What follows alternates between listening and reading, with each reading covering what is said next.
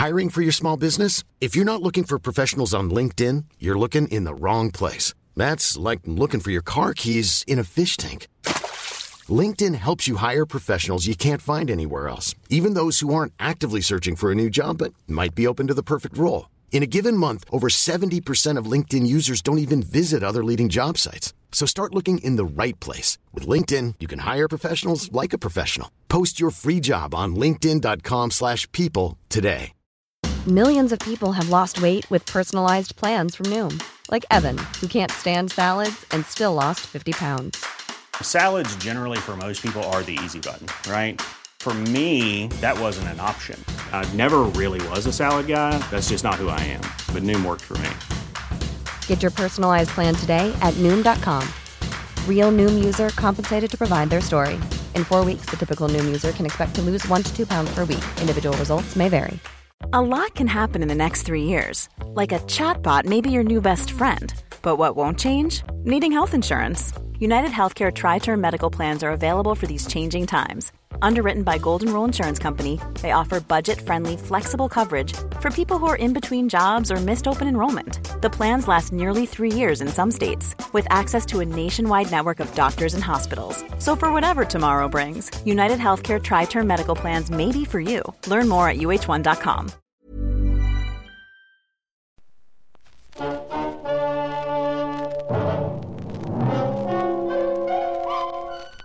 Box 13, with the star of Paramount Pictures, Alan Ladd as Dan Holliday.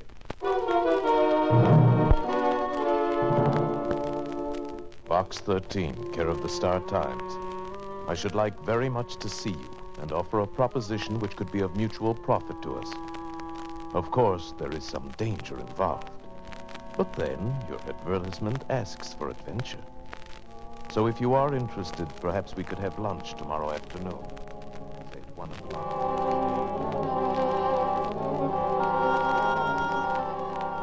Say at one o'clock, the Golden Arrow. Ask for Mr. Waring's table. There's some danger involved, he said. Yes, that's what the man said. And, brother, that's exactly what he meant.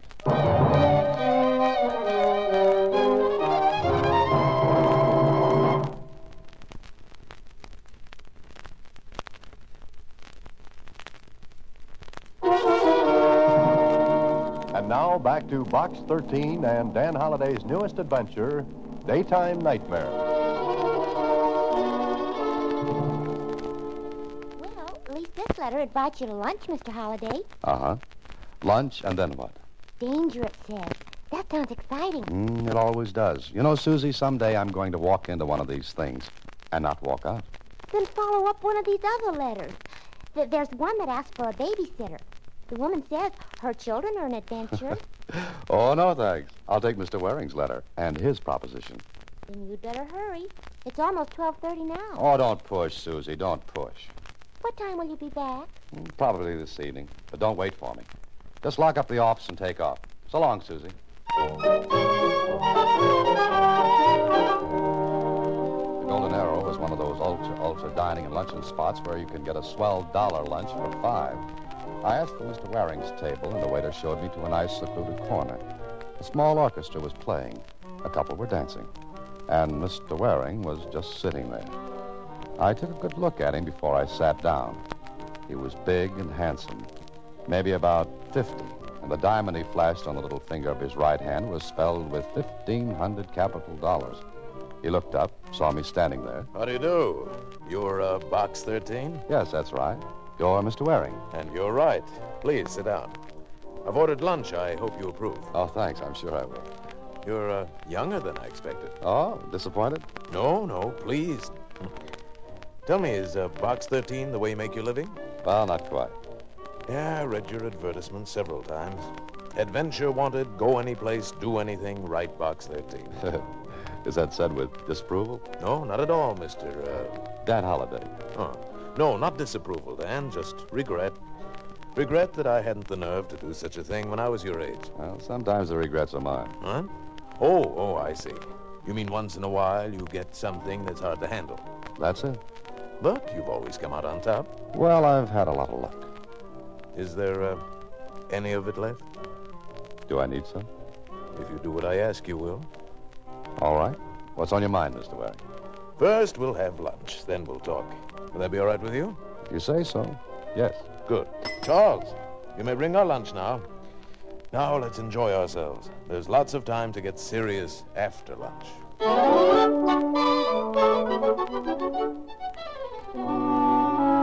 Well, Waring was a very good conversationalist. I learned he was an attorney, an attorney for one of the biggest estates in the country. He kept leading the conversation around to that every time we got on something else. Then, when lunch was over, Enjoy it, Dan. very much. Cigar? Oh, no, thank you. No, if you'll come with me. Come with you? But I thought we were going to talk. Oh, I'd rather have more privacy. You'll understand why when I tell you what I have in mind. Oh, it's that important. huh?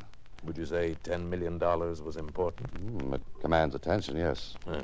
Then please come with me. We left the Golden Arrow. The doorman saluted Waring and signaled the big limousine that sneaked up along the curb and purred to a stop. Please get in, Dan. Well, oh, pardon me. Where are we going? Oh, for a ride through the park. Wait, wait, wait a minute. I, uh, I, I want to know what this is all about before I go in play. You're not very trusting, are you, Dan? It's not that. I, Uh, something wrong, Dan? I, yeah. I, Get in the car, Dan. A little air will make you feel better. but I, Go on, get in. All right, Bert. You know where to go.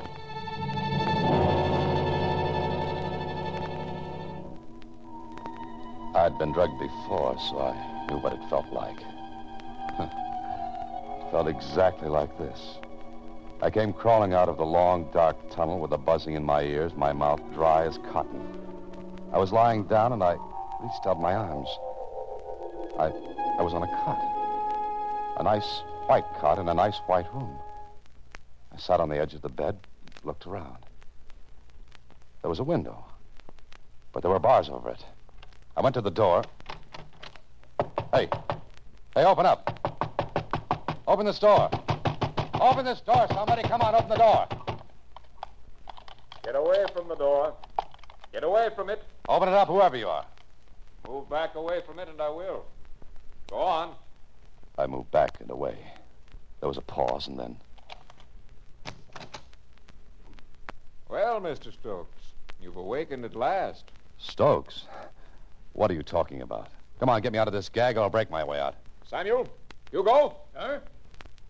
Now, Mr. Stokes, you don't want Samuel and Hugo to take care of you, do you? What is this? Sit down, Mr. Stokes.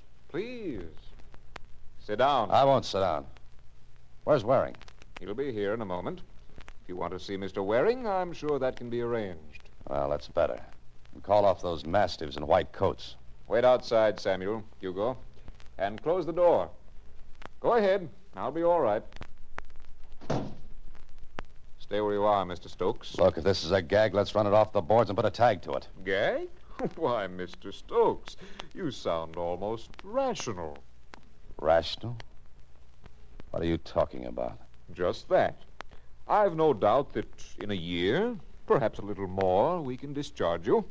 You mean. You mean this is no gag? No, it's not a gag. You're Edward Stokes. Remember that. You're Edward Stokes. Where's Waring? He'll be here to see you with your wife. My wife. Of course. I wonder if you remember her. I don't know what you're trying to get away with, but if I have to play rough, I can play it. Samuel! Hugo! I think Mr. Stokes needs to be quieted. Take care of it, Samuel. Get them away from me. When you've decided to be more calm, Mr. Stokes, we can have a talk in my office. Until then, I shall take precautions against your homicidal tendencies. Well, it was no gag. Samuel and Hugo were too big for games, and they played rough. Samuel left, and Hugo sat beside the bed to watch me. I knew now where I was in a sanitarium. But why? Now, why was I called Edward Stokes? I had to find out, so I turned to Hugo. What? Oh, Hugo, these straps are hurting me. No thanks, Mr. Stokes. I can't loosen them for you. Look, uh, get my clothes. Take out my wallet. Take the money that's in it and just let me get to a telephone. I'm sorry, Mr. Stokes. You know that's against the rules. Who was the man who spoke to me before? That's Mr. Cordell. Mister? Not a doctor? Well, yes and no. This here's a kind of a uh, rest home. Does everyone get as much rest as I do? hey, you're all right, Mr. Stokes. That's pretty funny. Yeah, I'm dying. Where are my clothes? No, no, no, no. We'll get them for you later. Look, I'm not Edward Stokes. I'm Dan Holliday. Get it? My name's Dan Holliday. I'm a writer. well That's swell. I'll, I'll bring you a pencil and paper later. Hugo, go to a phone. Call the number I'll give you and ask for Susie. She'll. Has she uh, got a sister for me? Now listen, you big lummox. This is a frame-up. I'm not Edward Stokes. I don't know who he is. I never even heard of him. I'm Dan Holliday, a writer. Yeah, okay, okay. I believe you. Once I took care of a man who was Shakespeare. I believed him. I also took care of Michelangelo, Dante, Spinoza. Why, I've Look, had... I, I want to see Cordell. What for? I want to talk to him. What about? Does that make any difference? Yeah, because if it's not important, he'll get mad at me. All right. Tell him. Tell him I remember now that I'm Edward Stokes. It all comes back to me. Now, will you go to him? Yeah, okay, but please, Mr. Stokes, don't try what you did before. I I hate to get rough. All right, I promise. Ah, it's a good boy. And keep on being a good boy, and you'll be allowed visitors this afternoon. I'll be very happy to see them. Very happy. All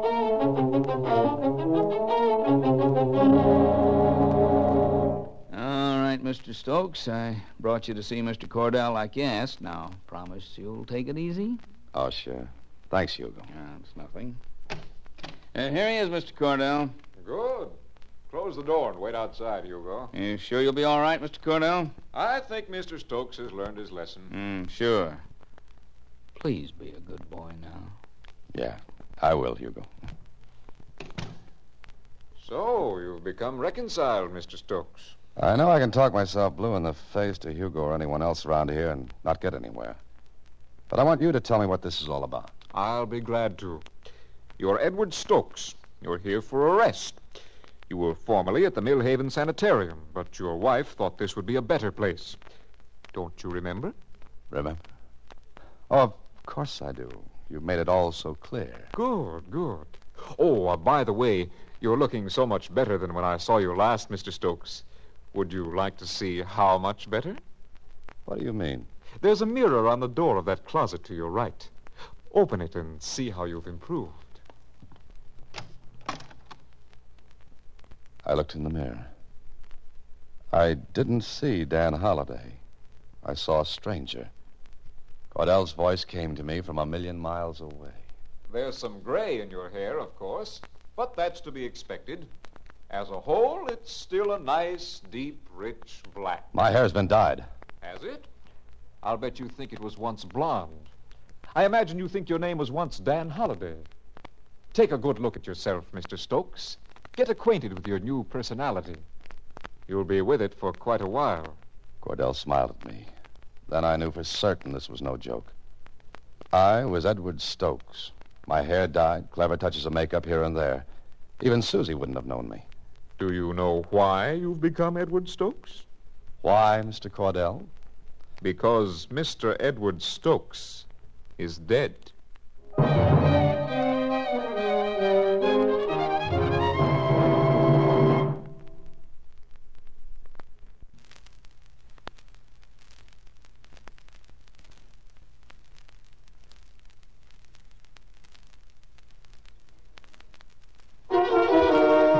And now back to Daytime Nightmare, another Box 13 adventure with Alan Ladd as Dan Holliday. Well, there was a twist. I was a dead man, yet I was alive and being kept alive. But for what? Later in my room, I thought of making a break for it. But there was always Samuel and Hugo. Then later, I was taken again to Cordell's office. This time, Hugo went in with me. Cordell wasn't alone. With him were Waring and a woman. The woman looked at me as I entered. Edward. Edward, darling. Would you mind just calling me Dan? Please, Edward. You remember me? Of course you remember your wife, don't you, Edward? Oh, hello, Waring. I must buy you lunch sometime. Lunch? Oh, oh, of course, of course. I told your wife and Mr. Waring that you were so much better, Mr. Stokes. But now you've disappointed me. Oh, I'm so sorry, Mr. Cordell. Hugo, please wait outside. I'll call you if I need you. Sure, Mr. Cordell. Hey, he does look like Edward. Must you say it so loud, Philip? Oh, sorry. How long does this go on? Not much longer. Of course, it all depends on you. Yes, how? We'll leave that until later. Clarice. What? You've got to sign those transfer papers. They're all right? Of course. Oh, uh, Edward, it might be interesting for you to watch yourself being committed. I'm warning all of you. I'm going to get out of here. And when I do, I. And when you do, what? Where's the real Edward Stokes? How does he know about Edward? Cordell, did you open your mouth? What's the difference? He can babble his head off and no one will pay any attention. Suppose something goes wrong. How can it? It's all too perfect. Of course it is. Sign the papers, Clarice. Get it over with. Good. Now let's go. Nothing can go wrong. Not unless you double cross me. You've got your money, and you're in as deeply as anyone. You better see that everything goes all right. It will. Fine. Now, goodbye, Edward, and good luck. Come along. Well, Mr. Stokes, you're now officially in my care. That should make everything just ducky. Oh, it will. If it's not asking too much, what happens now? My dear Mr. Stokes, if you knew, you wouldn't like it. What's to prevent me from reaching across this desk and knocking your head off, just for the fun of it? This gun will prevent it. You wouldn't dare use it. No, not directly. But suppose you did try something. Suppose we struggled and the gun went off accidentally. Suppose it did? And killed you. Who would be your witness? Not you. You'd be dead. Not Hugo, because he saw you attack me this morning. Cordell leaned back in his chair and grinned. Then he laid the gun on the desk. It was so close to me. So close. He knew what I was thinking because his grin widened. But I had to take the chance. I jumped. Stay right there, Cordell. All right. Now that you've got the gun, what will you do? Hand me that phone. Certainly. Here you are. Keep your hands on top of the desk. With pleasure. Uh, whom are you going to call? The police. All right. Go ahead. Hugo! Hugo! What's the matter? Mr. Stokes. Be careful, Hugo. He's raving. Hugo, you've got to believe me. I'm not Edward Stokes. I'm Dan Holliday. Give me two minutes to put through a phone call. No, no, no, Mr. Stokes. You don't want to do anything with that gun. Better give it to me like a good boy. Hugo, please. Please stay back. Careful, Hugo. He may shoot. Stay back, Mr. Cordell. I can handle him. Hugo, listen to me. Listen to me. Give me two minutes on that phone. Just one minute. Mr. Stokes, give me that gun. Come on, give it to me. Wait, Hugo. Wait, I don't want to shoot. But I'll have to do it if you come any closer. Better not. Hugo, I'm in a spot. The real Edward Stokes is dead, Hugo. He's been killed by his wife and his attorney. Listen to me. Stand still and listen to me. Easy. E- easy, Mr. Stokes. Easy. The real Stokes has been killed. He was taken from the first sanitarium and killed. I was brought here, Hugo. Brought here to impersonate Stokes. Cordell wants me to shoot you, Hugo, so I can be killed legally. Sure, Uh, Stokes. sure, sure. Hugo! I know all that, Mr. Stokes, but but if you'll just.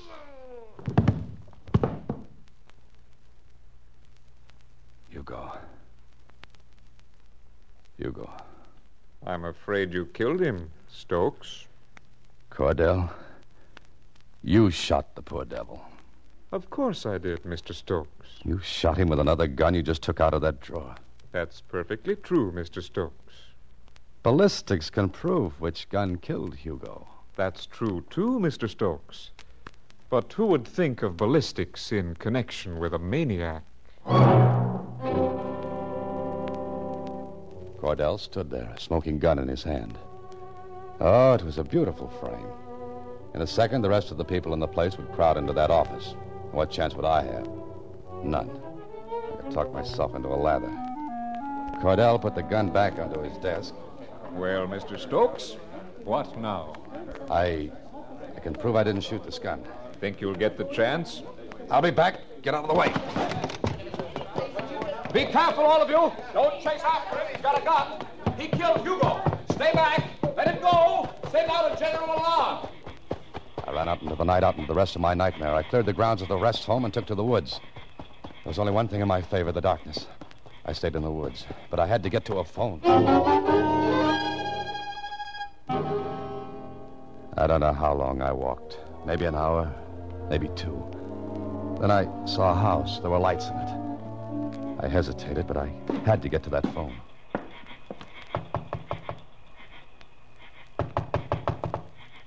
That you, Wally? Yeah, yeah, it's me. Just a minute. Don't. Don't scream, please. Get back. Please. Please don't. Look, I'm not going to hurt you. I, I want to get to a phone. Have you got one? No. There's no phone here. Where's the nearest one? The, the, the filling station down the road. Oh. Have Have you got any men's clothes here? In the closet. Ah, would you mind getting them out? Go away, please. I, I won't tell anybody you've been here, but don't hurt me, please. You You know who I am? The, the radio, they said. How long ago? Oh, half an hour, maybe. Get those clothes for me, please. Get them. All right. They won't fit you. They're too small. I don't care about that. Throw them on the table there. Just trousers and coat. All right. I pulled the trousers and coat on over the pajamas I was wearing. The woman watched me, and she watched the door. She was expecting someone. Wally, probably her husband. Then, Please, please go now. how far is that filling station? Oh, about two miles. Oh, there's no phone closer than that. No. All right, you stay in here. You're not going to get hurt. Just stay in here until you're sure I'm far enough away. You get that? Yes, I, I won't move. Good. I'll return the clothes later. She screamed. I could hear her screams fading into the night as I ran. I had two miles to go, two miles through the brush and woods. I couldn't risk getting to the road. Then I heard something. I ran. I ran until my legs were torn by the brush. I ran until my breath choked in my throat. Then I saw the station, but I couldn't get to it.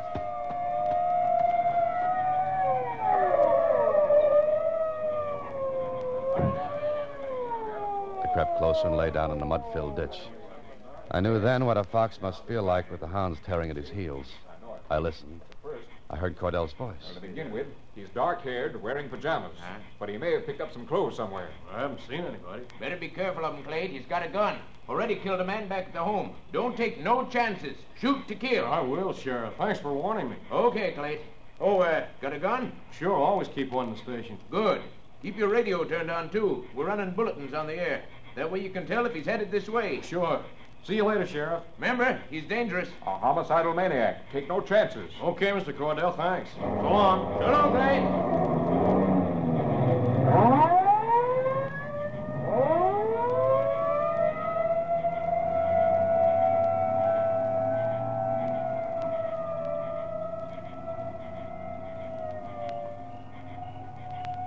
I watched the attendant, Clade, go back into the filling station. I watched him take a gun from a drawer and shove it into his pocket. I crept across the road. My stomach hurt from pressing it close against the concrete. Clade came out of the station, looked up and down the road. Then he turned off the lights and locked the door. Don't take another step. Hmm? Don't look around. Don't reach for that gun in your pocket. What are you going to do? Nothing. You won't get hurt. I want to use the phone in the station. It's out of order. You're lying.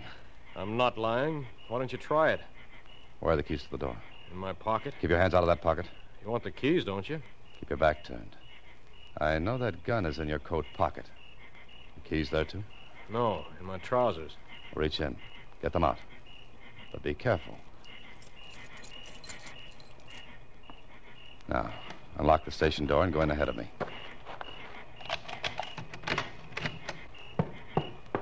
Never mind the lights. Look, why don't you give me your gun? You haven't got a chance, fella. The roads are crawling with prowl cars. They were here just a minute ago. Yes, I know what I saw him. Now reach in that coat pocket. Back to me. Reach in and take out that gun. All right. Hold it by two fingers and drop it on the floor. Go on. Now, stand over there while I use the phone. It's out of order, I told you. Stay where you are. Hello. Hello. I told you. Where's another phone? The nearest one's about five miles down the road. You're lying. Like I was about this phone? Look, please, why don't you give up? Give me that gun. We'll go into town. Please. They'll shoot you down on sight if, if you leave here alone. I've got to take that chance. No, you don't. I want to give you a break, fella. I want to give you a break because. Because? Once I saw a dog shot. A dog they all said was mad. It wasn't mad. All it wanted was water. But they shot it without giving it a chance. Please, give me your gun. Look, if I tell you a story, you won't believe it. I know you won't. Maybe I will. Go ahead. I'm. I'm not Edward Stokes. I'm not the man they're hunting for. He's dead. Killed by his wife and his attorney. What? I think because they want his estate. If I'm killed as Stokes, they'll identify me as him. Please, give me the gun. You. You don't believe me, do you? I believe only that if you leave here and get out on that road, you'll be shot down. I. You're hurt. Never mind. Get me to a phone. I can't. All right, here. Take the gun. Take it. That's the way, fella. Now you've got the gun. I want you to do one thing. Get me to a phone. Let me call the police. Let me identify myself, will you? Come on. I've got a car.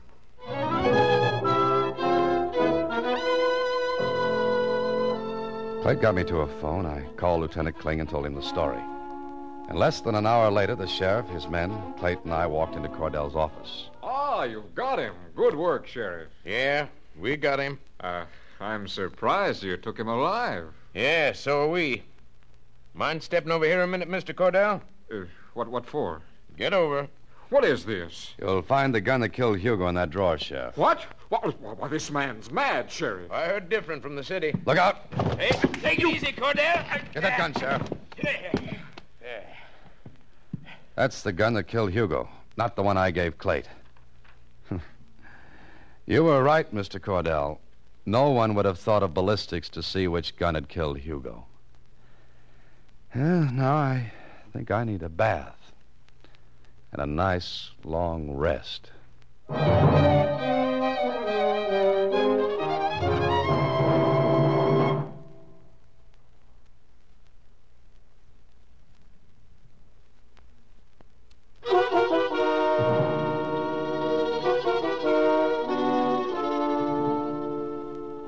Waring, and Mrs. Stokes were arrested on suspicion of murder.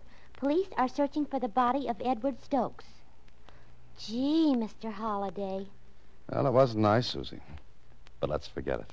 Sure, I know what you mean. Oh, oh, say, I have to remind you. Huh? Of what? You've got a luncheon appointment today at Luncheon? Oh, no, Susie. Next week, same time, through the courtesy of Paramount Pictures, Alan Ladd stars as Dan Holliday in Box 13. Box 13 is directed by Richard Sanville, with this week's original story by Russell Hughes. Original music is composed and conducted by Rudy Schrager. Part of Susie is played by Sylvia Picker, and production is supervised by Vern Carstensen. Box 13 is a Mayfair production from Hollywood. Watch for Alan Ladd in his latest Paramount picture. Normally, being a little extra can be a bit much, but when it comes to healthcare, it pays to be extra. And United Healthcare makes it easy with Health Protector Guard fixed indemnity insurance plans. Underwritten by Golden Rule Insurance Company, they supplement your primary plan, helping you manage out of pocket costs without the usual requirements and restrictions like deductibles and enrollment periods. So when it comes to covering your medical bills, you can feel good about being a little extra. Visit uh1.com to find the Health Protector Guard plan for you. Hey, it's Paige DeSorbo from Giggly Squad. High quality fashion without the price tag. Say hello to Quince.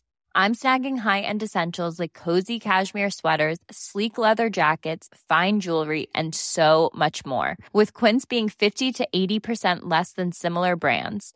And they partner with factories that prioritize safe, ethical, and responsible manufacturing. I love that. Luxury quality within reach. Go to quince.com slash style to get free shipping and 365 day returns on your next order. Quince.com slash style. Planning for your next trip? Elevate your travel style with Quince. Quince has all the jet setting essentials you'll want for your next getaway, like European linen, premium luggage options, buttery soft Italian leather bags, and so much more. And is all priced at 50 to 80% less than similar brands. Plus, Quince only works with factories that use safe and ethical manufacturing practices. Pack your bags with high-quality essentials you'll be wearing for vacations to come with Quince. Go to quince.com/pack for free shipping and 365-day returns.